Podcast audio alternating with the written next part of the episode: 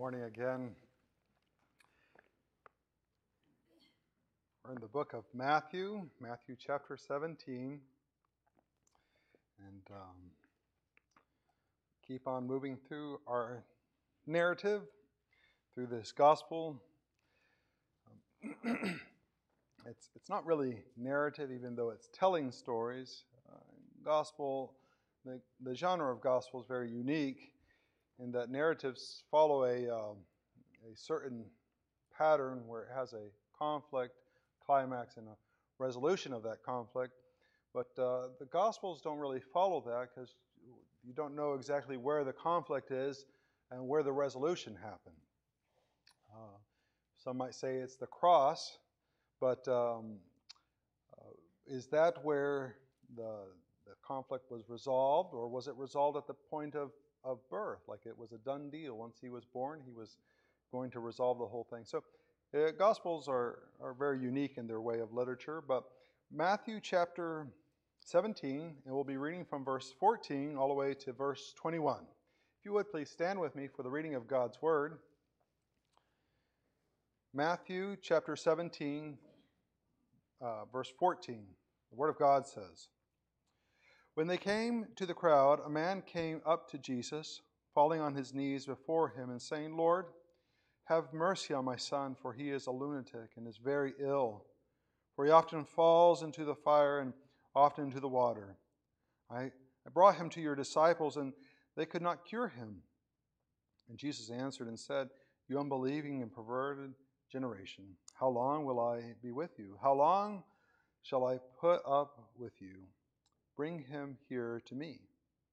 And Jesus rebuked him, and the demon came out of him, and the boy was cured at once. Then the disciples came to Jesus privately and said, Why could we not drive it out? And he said to them, Because of the littleness of your faith. For truly I say to you, if you have faith the size of a mustard seed, you will say to this mountain, Move from here to there, and it will move, and nothing will be impossible to you. But this kind does not go out except by prayer and fasting. Let's pray. Father, I pray now as we look into your word that um, your spirit would illumine our minds. Father, my thoughts that they'll be quickly forgotten and that we could meditate this week on your word, not to just to have another story but to be doers of your word. In Jesus' name I pray. Amen. You may be seated. what is the point of, of a disciple? Like, like, what's the point of, of having a disciple? Or, or why would you have a disciple? Or, or say you're a, you own a company and you have people under you, or uh, what's the point of training employees? What, what, what are you hoping when you train that employee? Or we could go a step further. Uh, what's the point of parenting? What's the point of taking your kid to that school? Hopefully, the end result is not just a little piece of paper, right? Hopefully, you have a, an image of what you want your kid to be at the end of their education, and you think that by enrolling them in this place, that this will accomplish that end, that goal, that purpose. Well, what is the point of parenting? How, do you know that you're successful? Uh, like, what, what image do you see when you see a disciple, a trained employee, a child that graduates? What, what image, what comes to your mind? How do you say, oh, this was successful, this was not successful? This was a failure. Uh, we would think that in some aspect, the the discipleship process, that training process, is to be in line with the person who is training, right? Uh, if you're discipling the person, hopefully you're living a life that seeks to glorify God, and hopefully you're helping the other person also live that life to glorify God. And, and you can see that through actions, through decisions they make, if they're glorifying God, if they choose self or if they choose God. And, you know, uh, if you were to have employees, uh, hopefully you would train them to do the job that they're doing, right? I mean, if they're not going to do the job, there's really no point in employing them, right? I mean, unless you're just giving away money. And in that case, I'll give you my phone number after the work, uh, I mean, after the service, right? Uh, in parenting, hopefully you have an image of what you want your kids to look like. What, what are they supposed to do? How are they supposed to live? Uh, how will children be successful? In, in your mind, how, how do you picture a successful child? Hopefully, that image is in accordance with God's word, that you are thinking through scriptures and you're saying, This is what a, a person looks like that glorifies God, so I'm doing things in this kid's life to bring that about. We see Jesus is working with these disciples. And he's been teaching them over and over again using different methods because he has an end purpose that basically what he did with them, they're going to go out and do throughout the whole world. It's not going to be just a Israel, Jerusalem deal. This thing is going to spread all out. And as he has been faithful in obeying the Father, the disciples have to be faithful in obeying the Father. That's the point.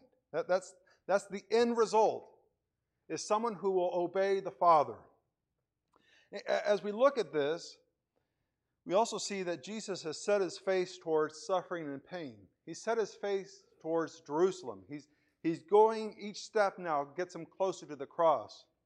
It would be illogical to think that a good disciple is someone who is going to listen to the teaching of the Master, uh, but as the Master approaches suffering, the disciple will take a different route and avoid that suffering and then meet up with him again on the other side.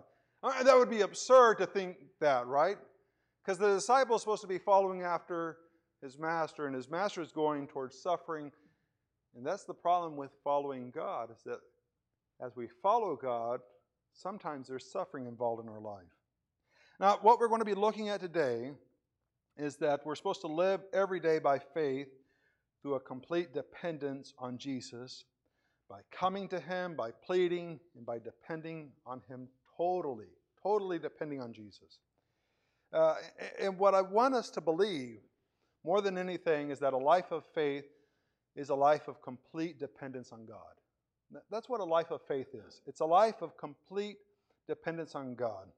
Uh, your sanctification is a complete dependence on God. How you become less like yourself and more like Christ is something that totally depends on God.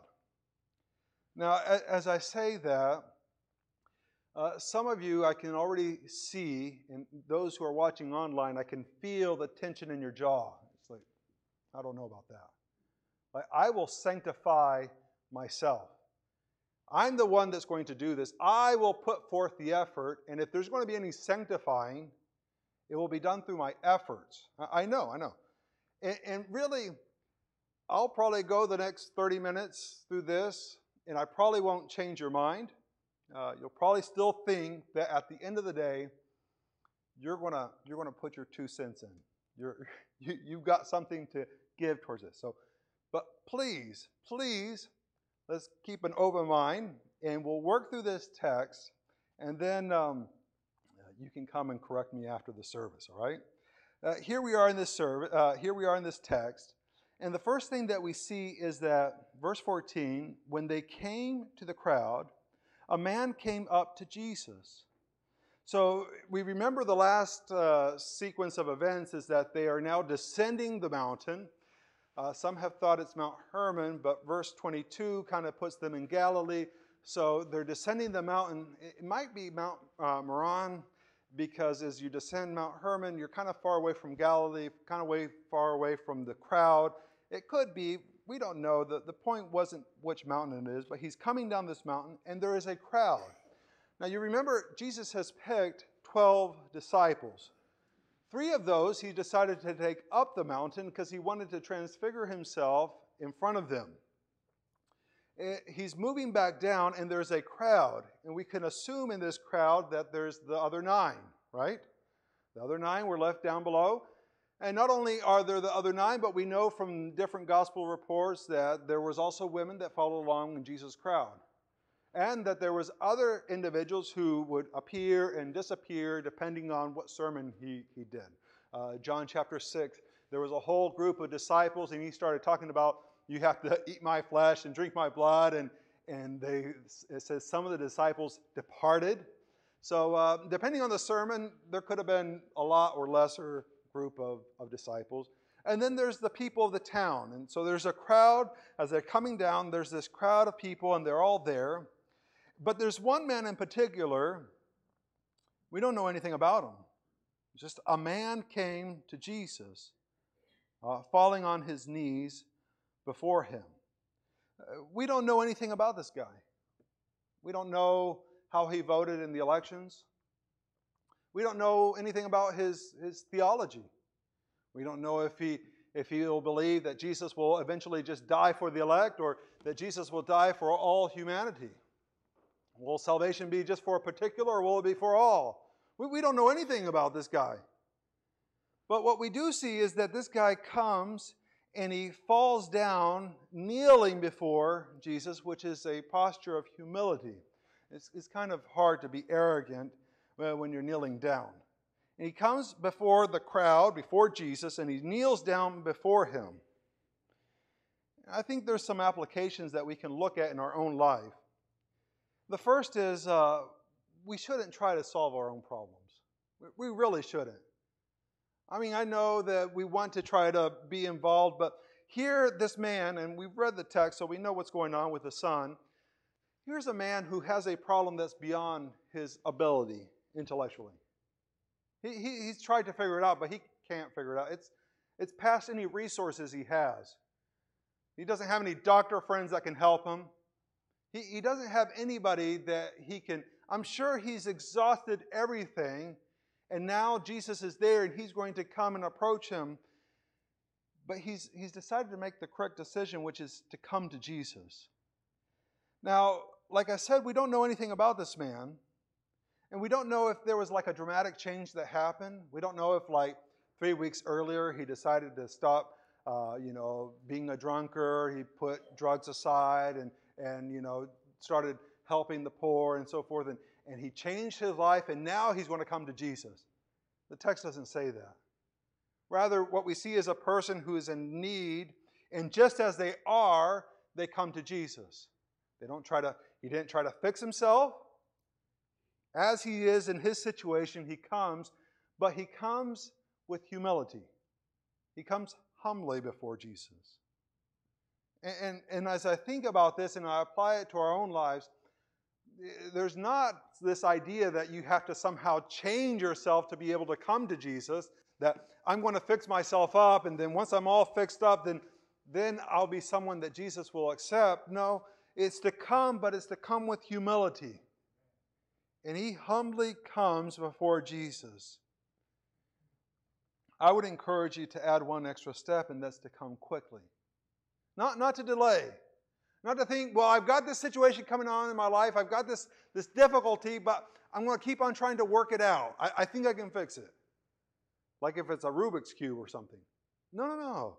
Come quickly to Jesus. And as we see this man, as he comes quickly to Jesus, we see that he, he, he's going to ask Jesus for something. He says, Lord. Now, does this man know theologically all the implications of the fact that he's Lord?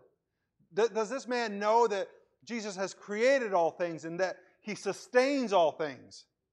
Probably not. He, he probably doesn't understand. It's probably more of a term of respect towards him.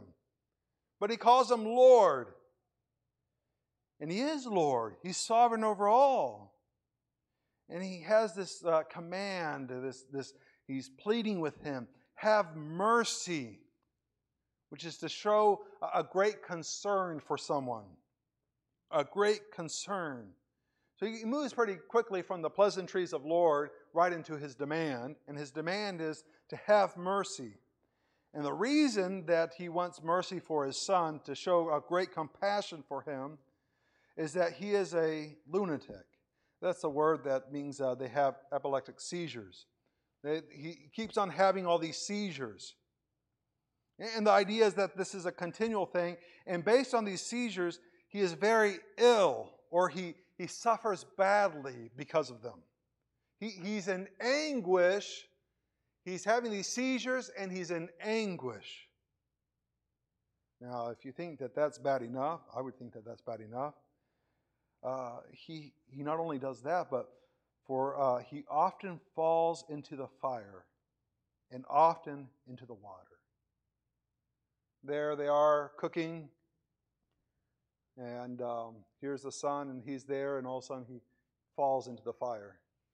Can you imagine the horror? Can you imagine the horror this father is feeling? Uh, in, in, any given moment, you don't know what's going to happen to the kid. I, I remember I was, uh, I was a volunteer in the um, emergency department at, um, at uh, Baptist Hospital in Winston-Salem. Uh, my job was, uh, was as, as the person came in and needed help, medical help, usually family came along too. And my job was uh, we could offer water, cups of water, and there was some warm blankets. I mean, it's very helpful, right?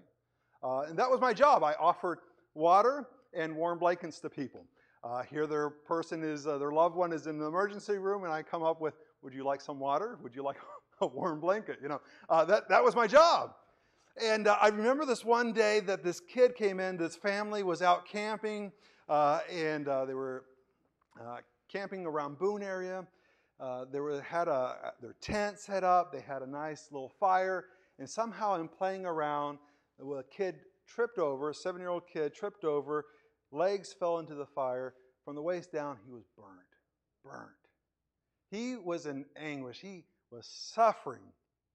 And the parents were in there, and you could tell on their face the anguish that they were feeling for their son.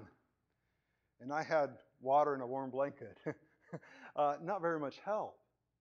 I can't imagine what, what these parents are feeling. This guy, he says, My son, he keeps on falling into the fire. And not only is he falling into the fire, but falling into water. I, my wife and I, we've never wanted a pool in our home because uh, I would live, we would live just totally looking out at the pool, making sure no one fell in. If a cat fell in, that was fine. But it, uh, can you imagine? Just always looking out to see that there's no one in the pool.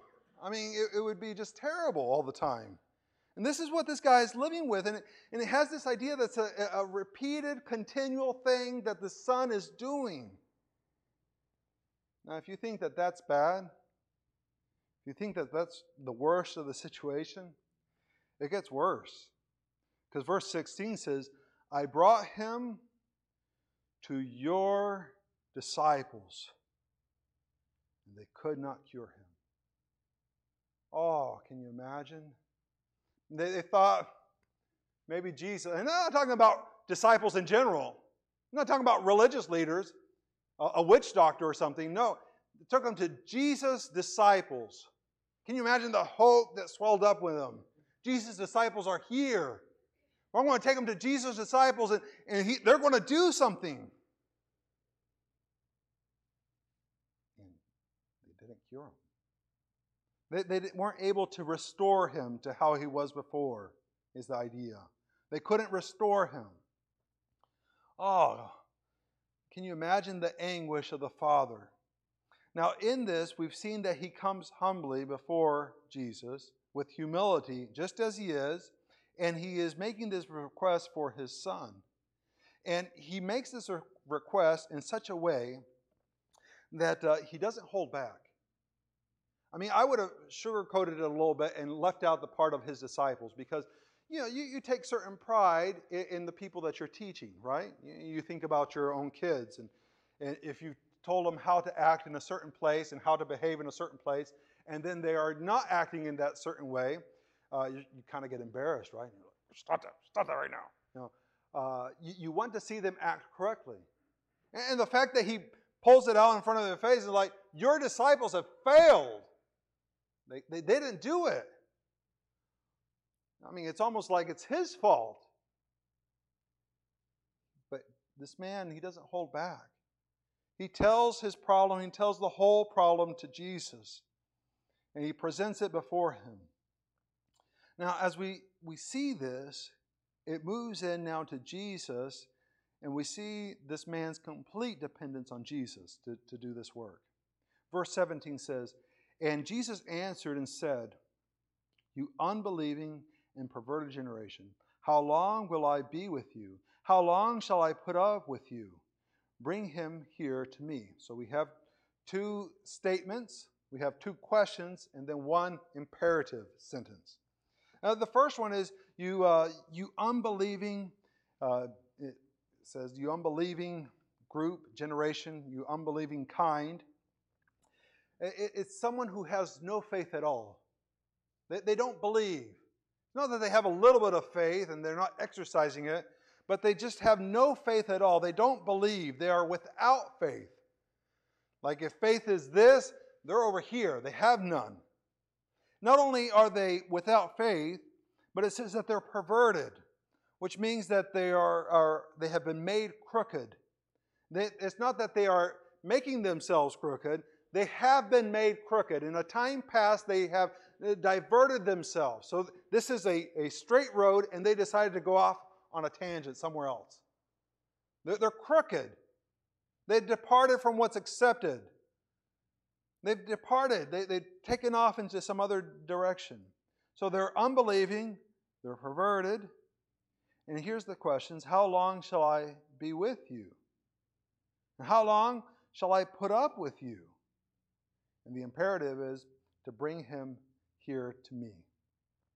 Bring the child. Now, what's the, what's the father going to do? Well, we tried this already. Your disciples couldn't. If your disciples couldn't, how can you do it? I mean, you could have thought that way, right? You know how hard it is to bring my son here? I mean, he's always throwing himself down, and, and you want him to just me to bring him to you now? He could have put excuses. But we see that he doesn't. In fact, it says, And Jesus rebuked him, and the demon came out of him, and the boy was cured at once. Now we see that this real physical problem that this guy's having, this, these epileptic seizures that he's having, this suffering that he's feeling, is caused by a demon that's in him. So it's a spiritual problem that he's, he's really dealing with. It's manifested in physical aspect, but it's a spiritual issue that he is having and Jesus is the only one that can deal with the spiritual problem that this kid is having. And it says that he was cured after a couple weeks, right? No, at once. Immediately is the, the, the expression. Immediately he is he's healed. Now, in this, the disciples, uh, they decide to come up to Jesus privately. And they want to know why exactly they were not able to cast out this demon. Why, why could they not cast it out? And Jesus explained to them, it's because of your littleness of your faith, or you could say another way, your, the poverty of your faith. Your faith is poor. It's not rich, it's, it's little, it's teeny tiny, poverty stricken. And he says that if, if, conditional sentence, if your faith was the size of a mustard seed, so he's going into he, he's using a figure of speech, so he's not, he's not saying we're going to be moving mountains, but he's using a comparison, a figure of speech to say if you have this just this tiny, tiny little bit of faith, you can do great things. Great things. Now the question is, how is our faith? Because not only can you do great things like move a mountain, but he says, and nothing will be impossible to you. Can you imagine if we had just a little bit of faith at North Oaks Baptist Church? I, I can't remember exactly how many acres we have here, but even if we had just a little bit of faith, we would use every single inch for God's glory. Now, I'm not talking about having a carrot farm. I'm not talking about that. I'm talking about that every square inch is used to make disciples, to share the gospel, to be involved in people's lives, helping people out of sin, training them to go share the gospel? I mean, if we had just a little bit of faith, there wouldn't be a square inch of this property that wasn't being used for that. We could have a counseling center. We could have a training center. We could have a place that would help addicts. We could help have a place that helped those who are abused. I mean, just think of the possibilities with this land that we had if we just had a little bit of faith If we had just a little bit of faith, I mean, maybe in the next 20 years, we could send out 20 families from here to go start churches around Texas. Can you imagine? Wouldn't that be fantastic? That if we had just a little bit of faith, we could send families out, 20 families over the next 20 years, to go start a new church and it'd be a new place where the gospel would be spread, where people were being discipled, where people were having a relationship with God. If we just had a little bit of faith, we had just a little bit of faith. Can you imagine? We, we could send 20 families out. So I'm, I'm not talking about the 20 for the starting of the church, I'm talking 20 extra to go be missionaries to unreached, unengaged people groups. We, we could support them fully. We wouldn't even use the IMB. 20 families we could just send out if we just had a little bit of faith. And we could see people coming to know Jesus Christ as their personal Savior, people being discipled, going from their ways of sin to living for the glory of God. Could you imagine what the next 20 years could look like? if we had just a little bit of faith? Oh, it would be so marvelous. It's unfortunate, though, that many times we read this verse, and really all it does is expose our selfish heart because we think, hot dog, I have this little house, I'm going to transform it into a huge house. Well, I've got this, this car that runs, but I want to have this huge, I mean, I'm going to have this little mustard seed and it's going to make this huge car. It's going to be fantastic.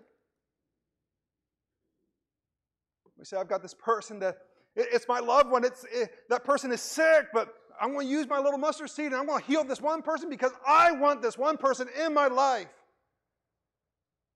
And we use this verse just to expose the selfishness of our hearts rather than imagining what God could do on this property in this state around the world with North Oaks Baptist Church, and that's just our church. It'd be incredible to see what the next 20 years could do if, if we just had a little faith. It would be amazing. Now, how do you do this? How do you build up your faith? How do we do this so that we're not having this little faith? How, how do we do this so we don't have this poverty of faith? Well, a lot of it has to do with how you interpret verse 17. How you interpret verse 17. See, there's, there's two main ways that we can interpret verse 17.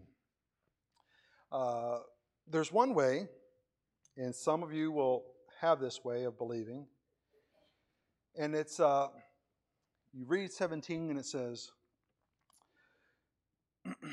and Jesus answered and said, and so he's answering and saying, and, and, the way you're interpreting that is that he's saying not only to the crowd, uh, to the Father, to the Son, and uh, to his and to his disciples, he's saying he's addressing them all. He says, "You unbelieving and perverted generation." And then you get to the questions, and this is how you read the questions: How long shall I be with you?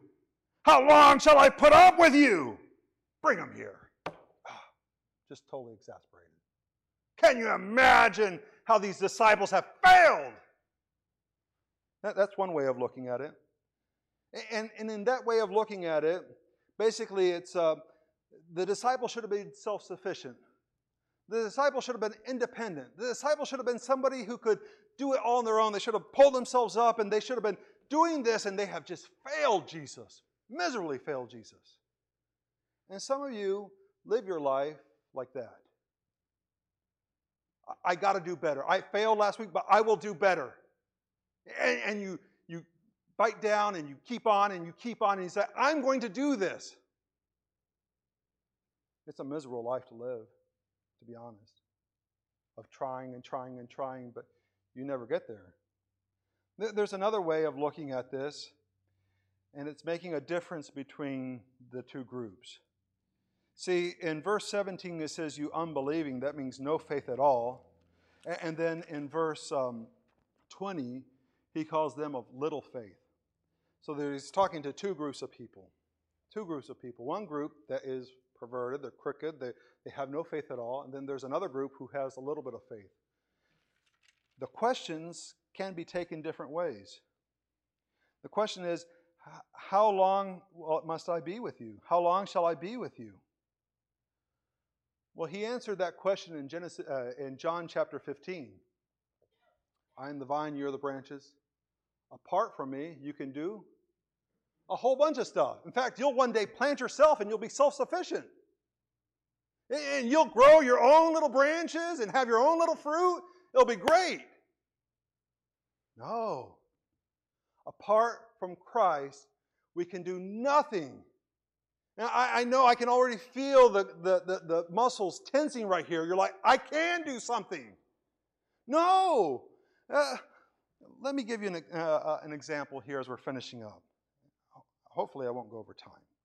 Uh, but we didn't have a Wednesday or Sunday night service, so I can go over a little bit. You know, that, that's how that works. Um, let, let's imagine for a moment you're at the mall. The mall is crowded. There's no COVID. It's crowded with people. What they do at the mall, I have no idea. But there you are. You're at the mall. And you're standing beside this object, and, and it's a bomb. It's a bomb. And uh, you get this phone call, and it's a bomb technician. They're not going to be able to make it. And lo and behold, right beside the bomb is the tools that you need to, to work. And the bomb technician calls you up and says, All right, I, I need you to do something. I need you to open it up. And so you grab the screwdriver and start opening it up. And, and you look inside, and you got three, three wires. You got a red wire, you got a yellow wire, and you got a blue wire. There it is. And uh, he says, I need you, I need you to cut the blue wire. And lo and behold, you have a pair of uh, wire cutters, and you insert it there, and you put it on the blue wire, and you cut it. Now, did you do that? Well, obviously, right? It's not like you're an avatar and, and he's working through you, right? Obviously, you did that work. Obviously, you grabbed up the wire cutters and you cut the blue wire. Obviously. Did you do that independent of yourself? Like, dependent of yourself? Did you come up with that idea of cutting that wire? No. In fact, had the bomb tech not told you to cut the blue wire, you would have probably tried to run away. And in trying to run away, you would have been blown up. This is getting very graphic, I know. But it's getting warm in here, and so I'm going to try to wake you up. Uh, you have to depend on the bomb tech to tell you what to do. So it's possible to act out in action that's based on obedience to another person's command. You get that? It's possible to act out an action based on obedience of someone else's command. You didn't think up yourself to cut the blue wire. No. You're dependent on the tech to tell you what to do. Now, let's, let's go back a, a couple seconds before you cut that blue wire. Let's say that um, you have an addiction to cutting red wires. Uh, something in your past, I don't know. Uh, something happened, but you have this desire that, man, I, I really want to cut that red wire first. I'll cut the blue wire right after I cut that red wire, but oh man, it would bring me such satisfaction to my heart if I cut that red wire first. And, and, and I don't know what effects it causes you. I don't know your childhood experience or whatever, but you're there and there is the red wire. It's just looking at you, ready to be cut. But you decide instead of cutting that red wire, you cut the blue one and they save everybody. Was your desire to cut the blue one? No. Your desire was to cut the red one. Did you obey your desire? No, you didn't obey your desire. Because you decided to obey the bomb tech over the feeling you had inside. Therefore, you depended on the instructions of the bomb tech. See, so it's possible to have a desire of the will to do something bad but to ignore it to do what you're instructed to do. It's possible to do that. A lot of people say, I'm going to start serving the Lord when I feel like it. I don't know when that happens. It comes down to obeying God. It's possible to act out actions based on obedience rather than your personal desires. And here's this is what Christian life is all about it's about obeying. It's about obeying what He's revealed in His Word. It's about putting that into practice. And that's what a life dependent on God looks like. That I'm not going to do what I desire to do, but I'm going to submit to the will of the one who instructs me. And that is a life dependent on God. Now, the question is do you have a life that's dependent on God? And the answer might be no because you've never trusted Jesus Christ as your personal Savior. You've never had a moment where you've put your faith in what Christ did on the cross and saved you of your sins. You might be saved, but you've been depending on your own instructions. Maybe something happened in the past and you're now you're just reacting to life. It's ignoring that, putting your desire aside and obeying. That's a life dependent on God. Let's pray. Father, I pray now that the Holy Spirit would examine our hearts. I pray that we would live lives dependent on you. Father, if there's someone here who has never accepted Jesus Christ as their personal Savior, I pray that today will be the day of salvation. Father, I pray that uh, if there's a believer here that somehow is feeling that they are going to live this life by their own sanctification, that somehow they're going to, I pray that you would make it very clear that unless they depend on you, they will not become more like Christ. Father, I pray that the Spirit would convict our hearts. In Jesus' name I pray. Amen. Would you please?